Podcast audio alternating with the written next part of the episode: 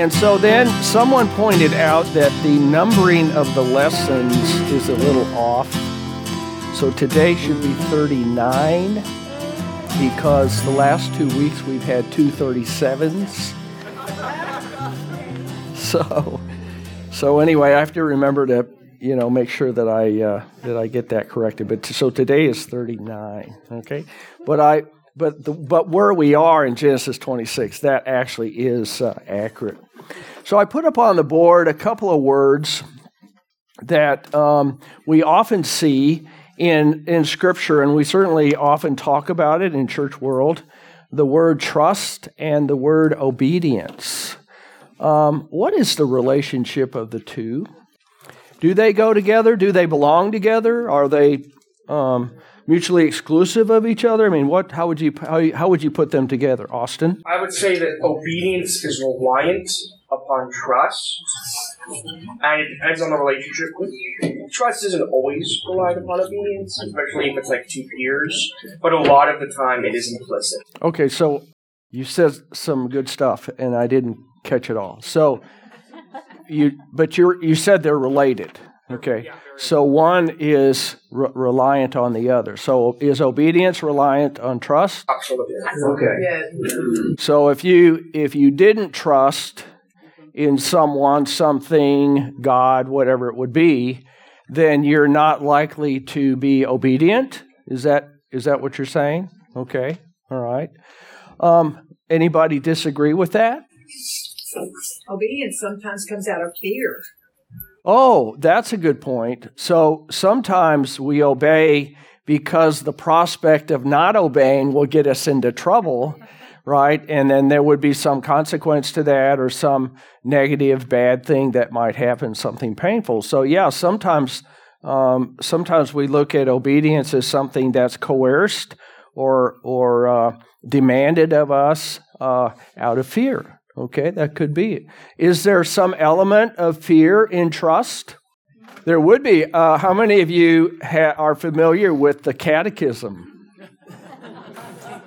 Yes, and what is the meaning of commandments 1 through 10? They all begin with the same lovely Lutheran phrase of what? We should fear, love, and trust in God, etc., etc., etc. Okay, so fear and trust can go together. In that sense of that we are in awe, certainly, of God. That would be part of fear. We are respectful of God. That would be a part of fear. And then probably also there's just a tiny little bit of terror of God. And we always see that in the Old Testament. In fact, we're going to see that in our lesson for today, as now the focus shifts from Abraham to Isaac. And how Isaac is learning about the connection between trust and obedience. That oftentimes, and people do this a lot today, people say, make this sort of claim that when you trust someone, you trust God, if we use that example, that what are you doing? You're placing your well-being into the hands of God, as if it's only a vertical relationship that I have with God, where the idea that I have faith in Him, I trust in Him, I believe in Him, okay? But for a lot of people, there's a disconnect between the idea of trusting God and obeying His Word. In fact, if anything, what's very popular today is to separate the two, is to say, well, yeah, I do trust, but when it comes to being obedient to the entire Word of God, as it is revealed in the Scripture, that is where there's a variance. That's where I can make decisions about what part of the Word I'm going to trust in, or what part of the Word I'm going to obey, and then what part of the Word I'm not going to obey, because that doesn't fit with my idea of what faith is about. Yeah. What's striking me is that trust is also can be impacted by our expectation. Trust can be impacted by our expectation. So I'm going to need you to. If I think people that have trouble with God, sometimes it's a result of an experience where they expected God to intervene. Fill in the blank somehow. Okay. And it didn't happen. So God is now untrustworthy. That's correct. And it kind of tends to be a one-shot deal and you're done. So there's not necessarily a patience with waiting to see how God is going to work those things out.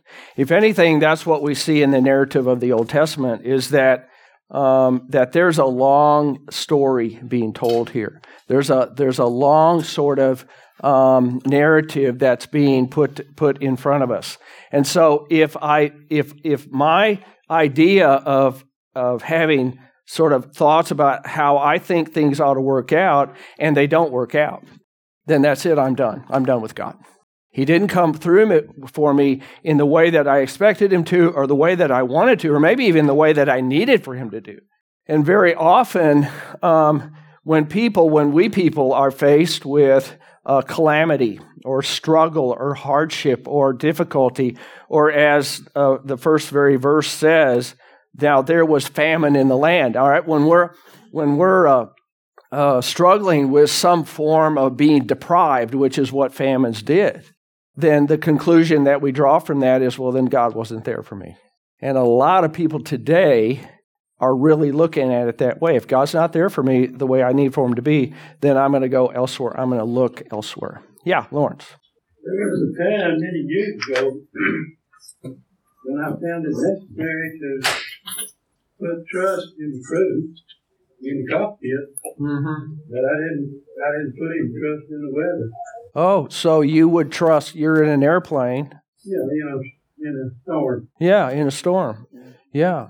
So sometimes in that situation, you have to put your faith and trust, and we put it ultimately in God, but we're hoping that the people that are flying the plane know what they're doing as well, right? Yeah. All right, well, let's get into our lesson for then today. And I want you to kind of be thinking about trust and obedience, and not just how related they are to each other, but even to the degree of how God is testing, and maybe he continues to do this, is that he tests the strength of your trust on the basis of your willing to obey, even when it seems stupid to obey, or it seems trivial to obey. It doesn't seem like it ought to be related somehow. Okay, so let's get into it for today. Verse 1 says, "Now there was a famine in the land, besides the previous famine in Abraham's time.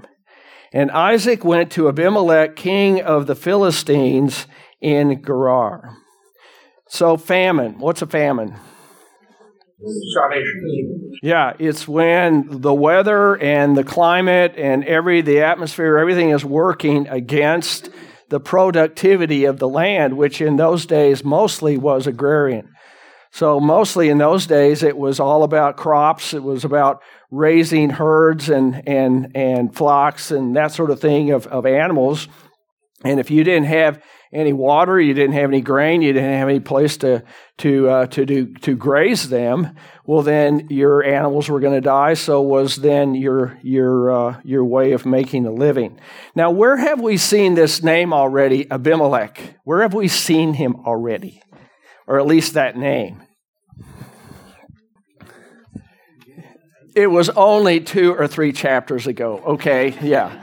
I know. This is a whole new week. Yeah, and we've already moved on. All right. So remember, Abimelech, the Abimelech name was part of the interaction that Abraham had with the king of the Philistines.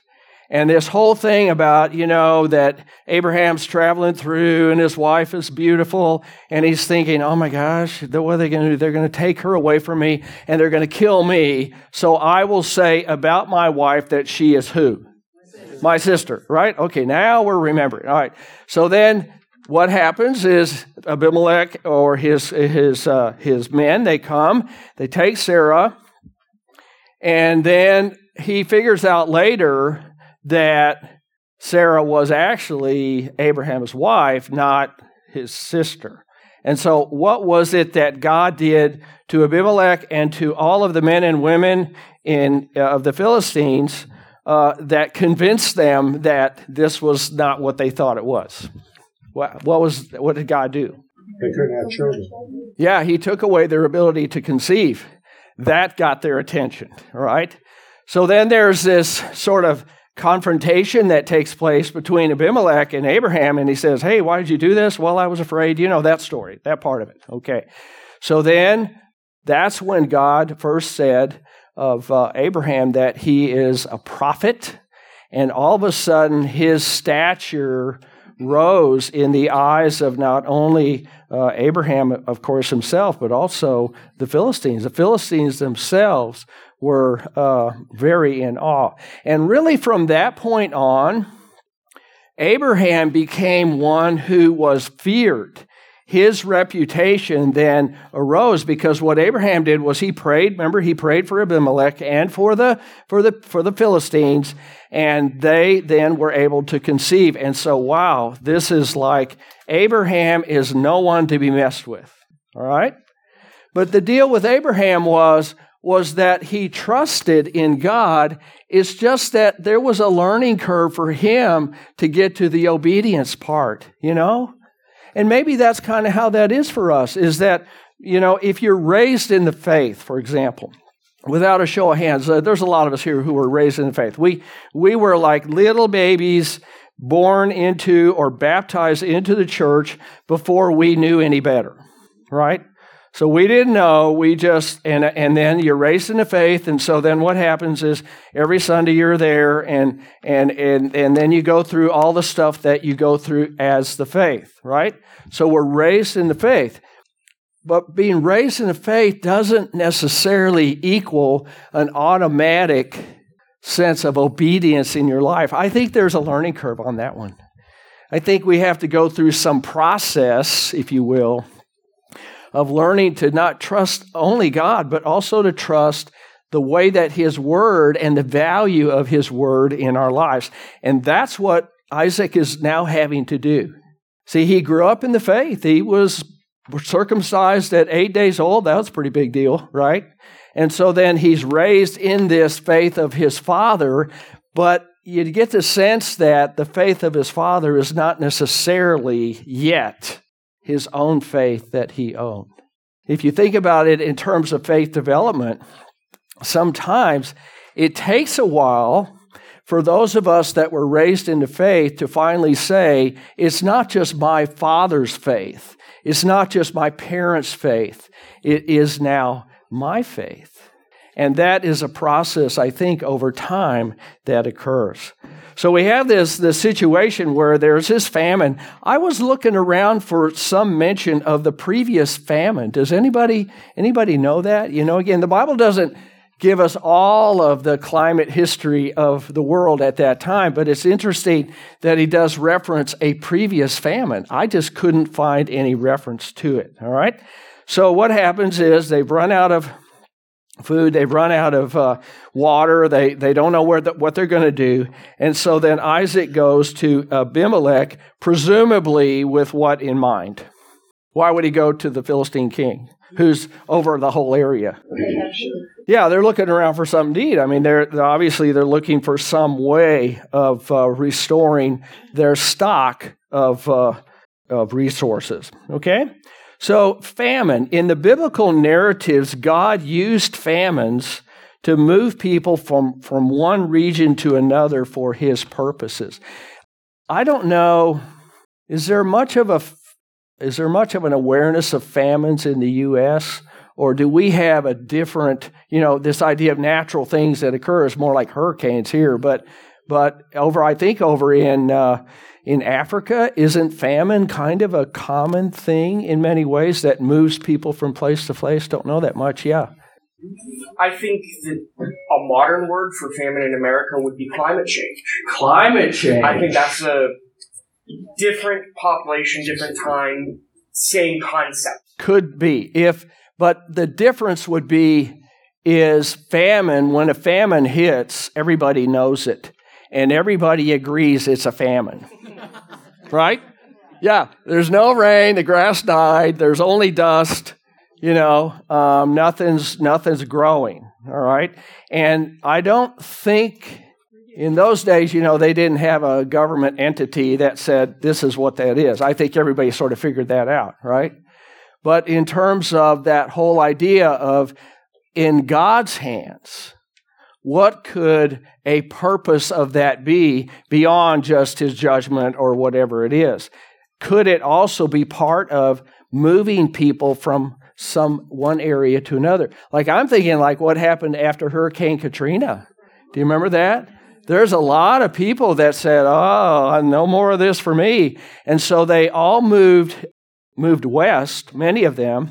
And how I knew that was that the number of Cajun restaurants that popped up in Dallas and Fort Worth and parts east it was just like boom like that. And I thought, yeah, that's a good thing that happened. All right, yeah.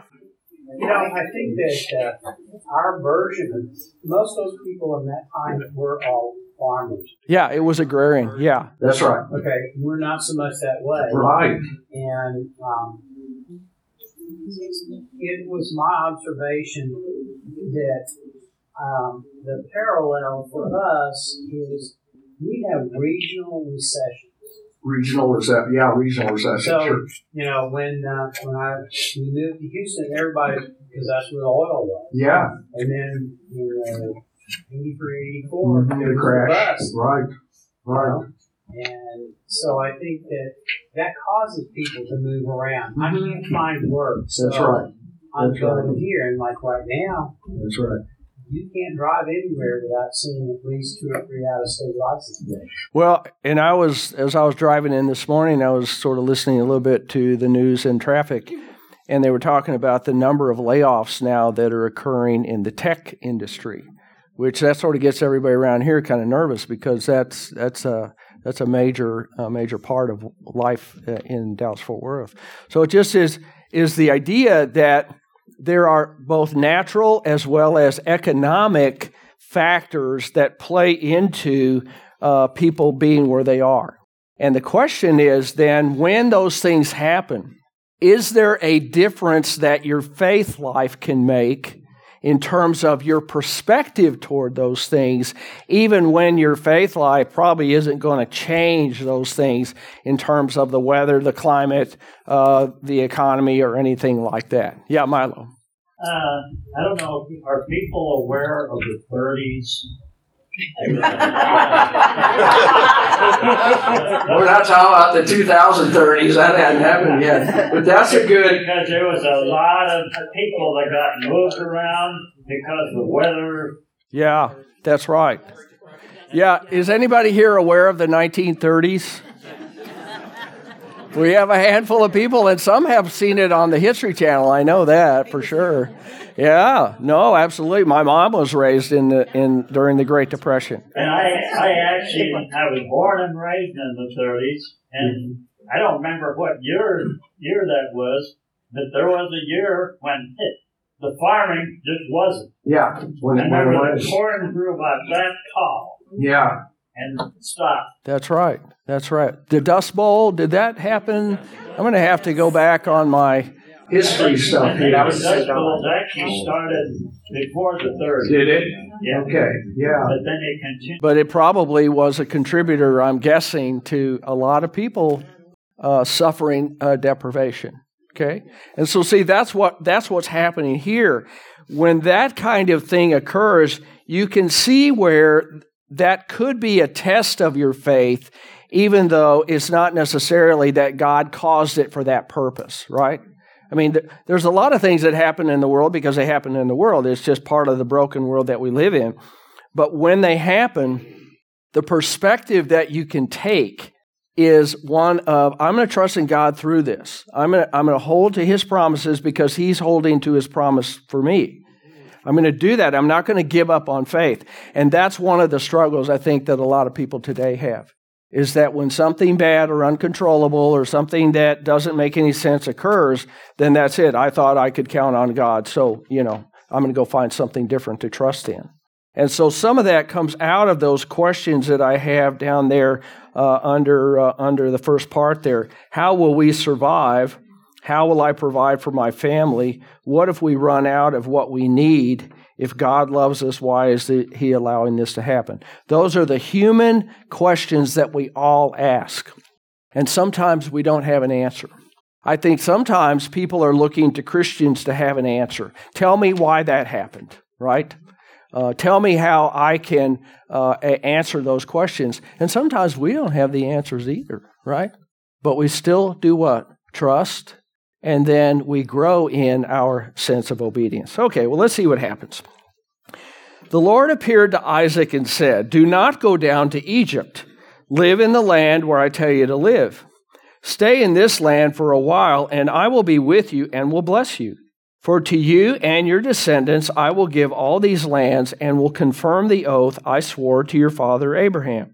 I will make your descendants as numerous as the stars in the sky and will give them all these lands, and through your offspring all nations on earth will be blessed.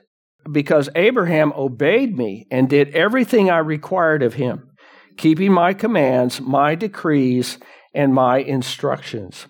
So Isaac stayed in Gerar. Now, so what was happening is that God is teaching Isaac to not think in a rational way. It's quite irrational in this moment, is it not? Because the rational thing would be to go to Egypt. Why? What would be in Egypt that could provide for them?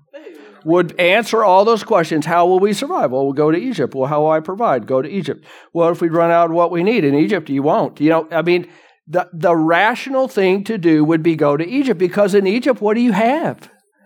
You have water, you have the Nile Delta, you have the richest area of growth, and there's no famine, and so let's go there. Yes, it's godless, but besides that, there's good stuff to eat, right? There is security. We don't have to worry about our well-being or our survival. Let's go to Egypt. And what does God do? He appears to Isaac and says, don't go there. Instead, live in the land where I tell you to live. Now, what Isaac is having to do is understand that trust and obedience are connected. They go together. It isn't like I can say, well, I trust in you, Lord, but I'm going to go ahead and do what I think is best in this situation. He should have learned from his dad that that didn't work so well, right? That created some difficulty for him, all right? But he says, stay in the land. And then what he does is he reaffirms the promise of the covenant that was made to Abraham and then the next generation made to Isaac, right? He says, don't forget, this is the promise that I made your dad, and this is the promise now that I'm making with you, that there will be blessings of numerous descendants, as much as the sand on the sea, as much as the stars in the sky. And because you trust in my word, you can know that your generation is not going to be the end of it. Because when you're starving, when you're deprived, when you're worried about your own survival and the survival of your family, that is a thought that enters your mind. Is it going to end with me? And so what God is saying is, no, it's not going to end with you. I'm going to bless you. I'm going to be with you. And then notice there's this little extra promise in there that harkens back to the promise made to Adam and Eve. We go all the way back to the very beginning of Genesis, where he talked about this idea that through your offspring, the earth would be blessed. All nations would be blessed. See, the mention of the word all nations is a term that would be used to describe everybody, not just people of the Jewish faith who had been circumcised. And so we know now, we're able to look back and say, oh, well, we know what that is. What is that? Jesus. Yeah, Jesus, okay? So there is a linkage of the present to the future. But notice he says again, because Abraham obeyed me. See? It's, now again, does God make his promises come true because we obey him perfectly? No, Chris, that is correct. That we don't obey him. So what is the relationship of God making these promises to him What is the relationship of his obedience? What does obedience do? It keeps me in the fold, right? God makes his promises and he says, hey, I'm going to bless whoever is faithful to me. I'm going to bless you. But so the blessings are going to come. The question is, are you going to be on the receiving end of those blessings? Or are you going to say, I don't want those blessings because I don't want to obey? All right? So he's really connecting the two together. All right? Any thoughts on that? Richard, is this how everyone was? Whatever you said, they all just went like this. We agree. That is awesome. I love it when that happens. Yes? Abraham really trusted God, I think, in obedience when he offered Isaac. That had to be the worst day of his life. Yeah. That would have taken a lot of faith. And I still think Isaac remembered that. How could you forget that, you know? How could you not have nightmares, you know? Yes, yeah. You're carrying your own end. Yes. Yeah, Richard. You know, the thing that strikes me, this ties to the last verse of Hebrews 11. Okay, say that again. The last verse of Hebrews 11. You're going into the New Testament here. Love it. Verse 39. It's already mentioned a whole bunch of people. Mm-hmm. All of these people we have mentioned received God's approval because of their faith, yet none of them received all that God had promised. Right. Some people died before it happened, yeah. And that's the thing. We have all through the Old Testament, mm-hmm. many of us living our lives today have not received it all. Right. And, you know, we have, if we're really blessed, we don't worry about it. There you go. All right, let's go to the next verse, next page. When the men of that place asked him about his wife, he said, "She is my wife." Oh, wait, he didn't say that. "She is my sister," because he was afraid to say, "She is my wife." He thought, "The men of this place might kill me on account of Rebekah, because she is beautiful." When Isaac had been there a long time, Abimelech, king of the Philistines, looked down from a window and saw Isaac caressing his wife, Rebekah. Yes. So Abimelech summoned Isaac and said, "She is really your wife. Why did you say she is my sister?" Now, this should strike a familiar chord, should it not? You know the old saying, like father, like son? Well, there you got it right there. Yeah, exactly. This was something that, again, happened in Abraham's life as well, and that we saw consequences. So what's interesting in the commentaries here is that the thought is that this Abimelech is different from the previous Abimelech just because of the length of time that would have passed. So, but because they shared the same name, then you think, well, it must have been the family sort of dynasty would have been the father or the grandfather, and then that the next king is named Abimelech, and then the next king is Abimelech, etc. So that would have been shared. So what's interesting is that the story of what happened to the grandfather with Abraham would have been passed down to the next generations, and they would have said, you know, anytime if in the future, if you have like this Hebrew guy coming, and then he claims that this beautiful wife is really his sister, don't go there, right? You know, I mean, you sort of get that sense of that there would have been that.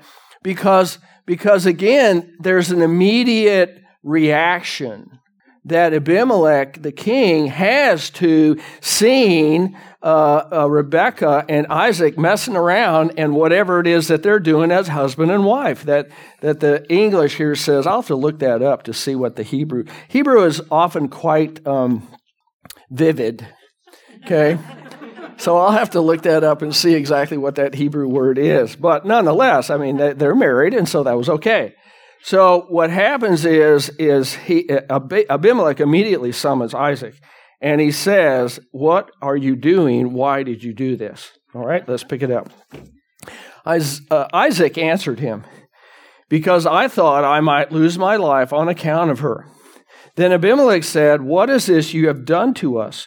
One of the men might well have slept with your wife, and you would have brought guilt upon us." So Abimelech gave orders to all the people, anyone who harms this man or his wife shall surely be put to death. So that cleared it up, right? There was going to be absolutely no interest, or even if there was interest, there wasn't going to be any activity that would have moved from Abimelech or any of the people there in that town in Gerar.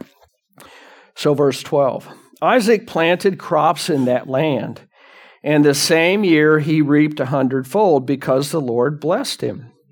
The man became rich, and his wealth continued to grow until he became very wealthy. He had so many flocks and herds and servants that the Philistines envied him. So all the wells that his father's servants, Abraham, right, father's servants had dug in the time of his father Abraham, the Philistines stopped them up, filling them with earth.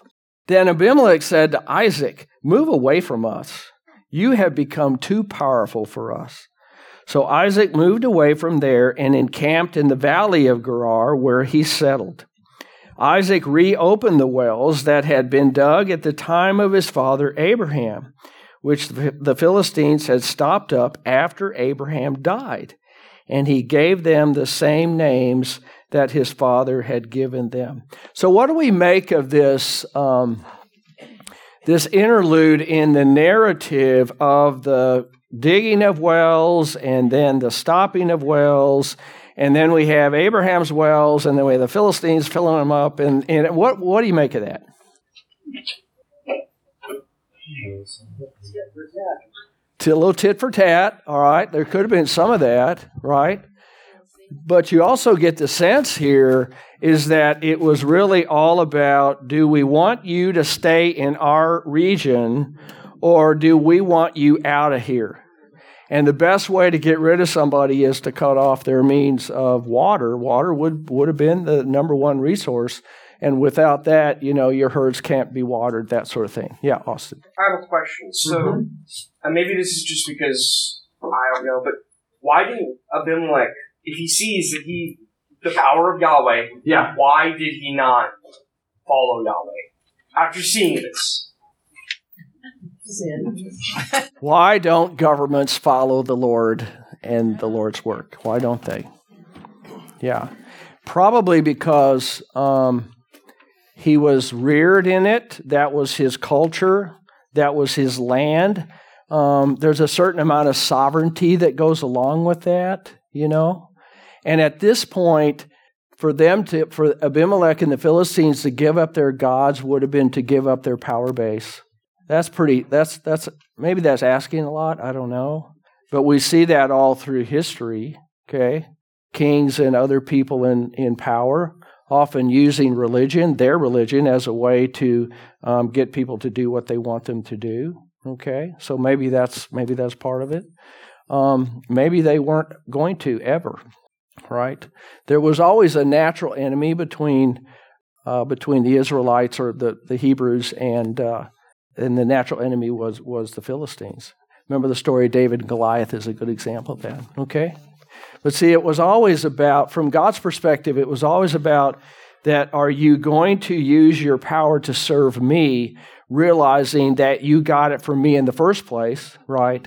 Or are you using your power to serve yourself, and that if you're going to use it to serve yourself, then you get this sort of hierarchy of who's on top and who's on bottom. Okay? I don't know if that does that answer your question? Okay, good. Thank goodness. That was a great question. All right. So what the narrative says is that Isaac plants crops. Now, so presumably the famine is over with, or the famine isn't over with, but what? But God is blessing Isaac and his effort. And again, because Isaac is doing what? He's saying, okay, Lord, it doesn't make any sense for us to stay here because there's a famine here. Why would we stay here? But I'm going to trust in you. I'm not going to go to Egypt like everybody else says I should. And so then what happens is he plants a crop. And guess what happens? It's bountiful. Okay? So what we have in verse 17, though, is kind of interesting. Once again, he's forced to move. Now, this time it's not a famine. This time it's not a hurricane. This time it's not government overreach. It's none of those things, right? All it is that he's got to go find a place where he can dig wells and doesn't have to deal with the issue of somebody coming and filling it in, right? So Abimelech says, move away. Okay, I'm going to move away. So let's see if that theme repeats itself. Isaac's servants dug in the valley and discovered a well of fresh water there. But the herders of Gerar quarreled with those of Isaac and said, the water is ours. So they're fighting over, mineral rights and water rights, right? So he named the well Essek because they disputed with him. Then they dug another well, but they quarreled over that one also. So he named it Sitna. He moved on from there and dug another well, and no one quarreled over it. He named it Rehoboth, saying, now the Lord has given us room, and we will flourish in the land. What do you notice about his perspective toward? He's having to move and move and move, dig a well. Somebody says, you can't have it. That belongs to us. Dig another well. Keep moving, keep moving, keep moving. Finally, he reaches the place where nobody's going to argue with him over who owns what. What is his perspective toward all of that he went through? I've been wondering why God didn't just go, hey, just go there. Say it again. Why didn't God just tell him go there? Oh, that's a good. That I did not even see that answer coming. Yeah, that would have been God, Lord. It would have been just easier if you told us to go way over there instead of having to move each time. Well, that wasn't what I was thinking, but anyway. What do you think God would have answered him on that one? Well, think about it. Maybe, don't we ask that question? Don't we say that all the time? We say, why did I have to go through all those hard things in order to get to the best thing? Lord, why didn't you just say, well, don't go through the hard things, just go over there to the best thing? Why didn't that's a great point, Barbara. So what would God have said if you had said that? Trust. Yeah, see? Because learning trust, I really think this is true, that it takes some doing to learn to trust that God knows what he's doing, especially when you keep hitting these roadblocks and you think, gosh, it'd be a whole lot easier if we just, skipped over that and went to the easy thing. So I think there is some truth to that we would wrestle with that, but that we're growing in this by obeying, even when it doesn't make any sense to do that, okay? What other possibilities are there of his faith perspective? Yeah. You have your brain takes time to be able to understand certain things. Your brain takes time to understand certain things. This is true in marriage, that's for sure. Yeah. A good example is Kathy told me about her vision problem. Yeah. When we got married, Kathy. So is it okay if we talk about your vision? Oh, HIPAA. Yeah, we're already okay. I see. That's why. I'm sensitive to that. I'm going to ask if it's okay. Okay, thank you. Keep it short. But it was 20 years until my eyes, if you will, were open to seeing how she sees. You were blind to her vision problem. How ironic. I knew about it. Okay, you knew. I knew about it. Yes. But I couldn't conceive of it. Okay.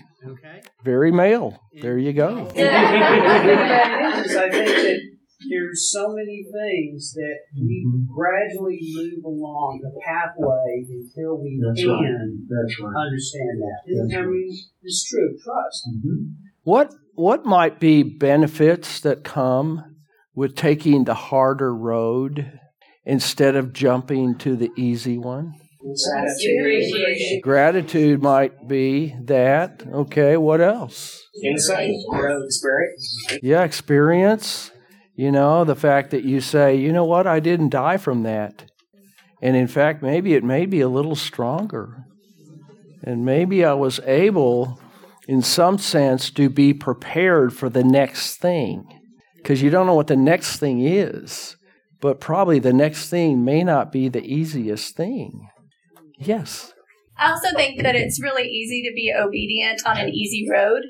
Oh, and it's so easy to be obedient on the easy road. So yes. How do you know if that's really a sign of trust or just taking the easy road? So in order for your trust to have value, the road has to be. Yeah, that's right. Because the test is, will I stick with my faith even when it appears that it's ridiculous to do that?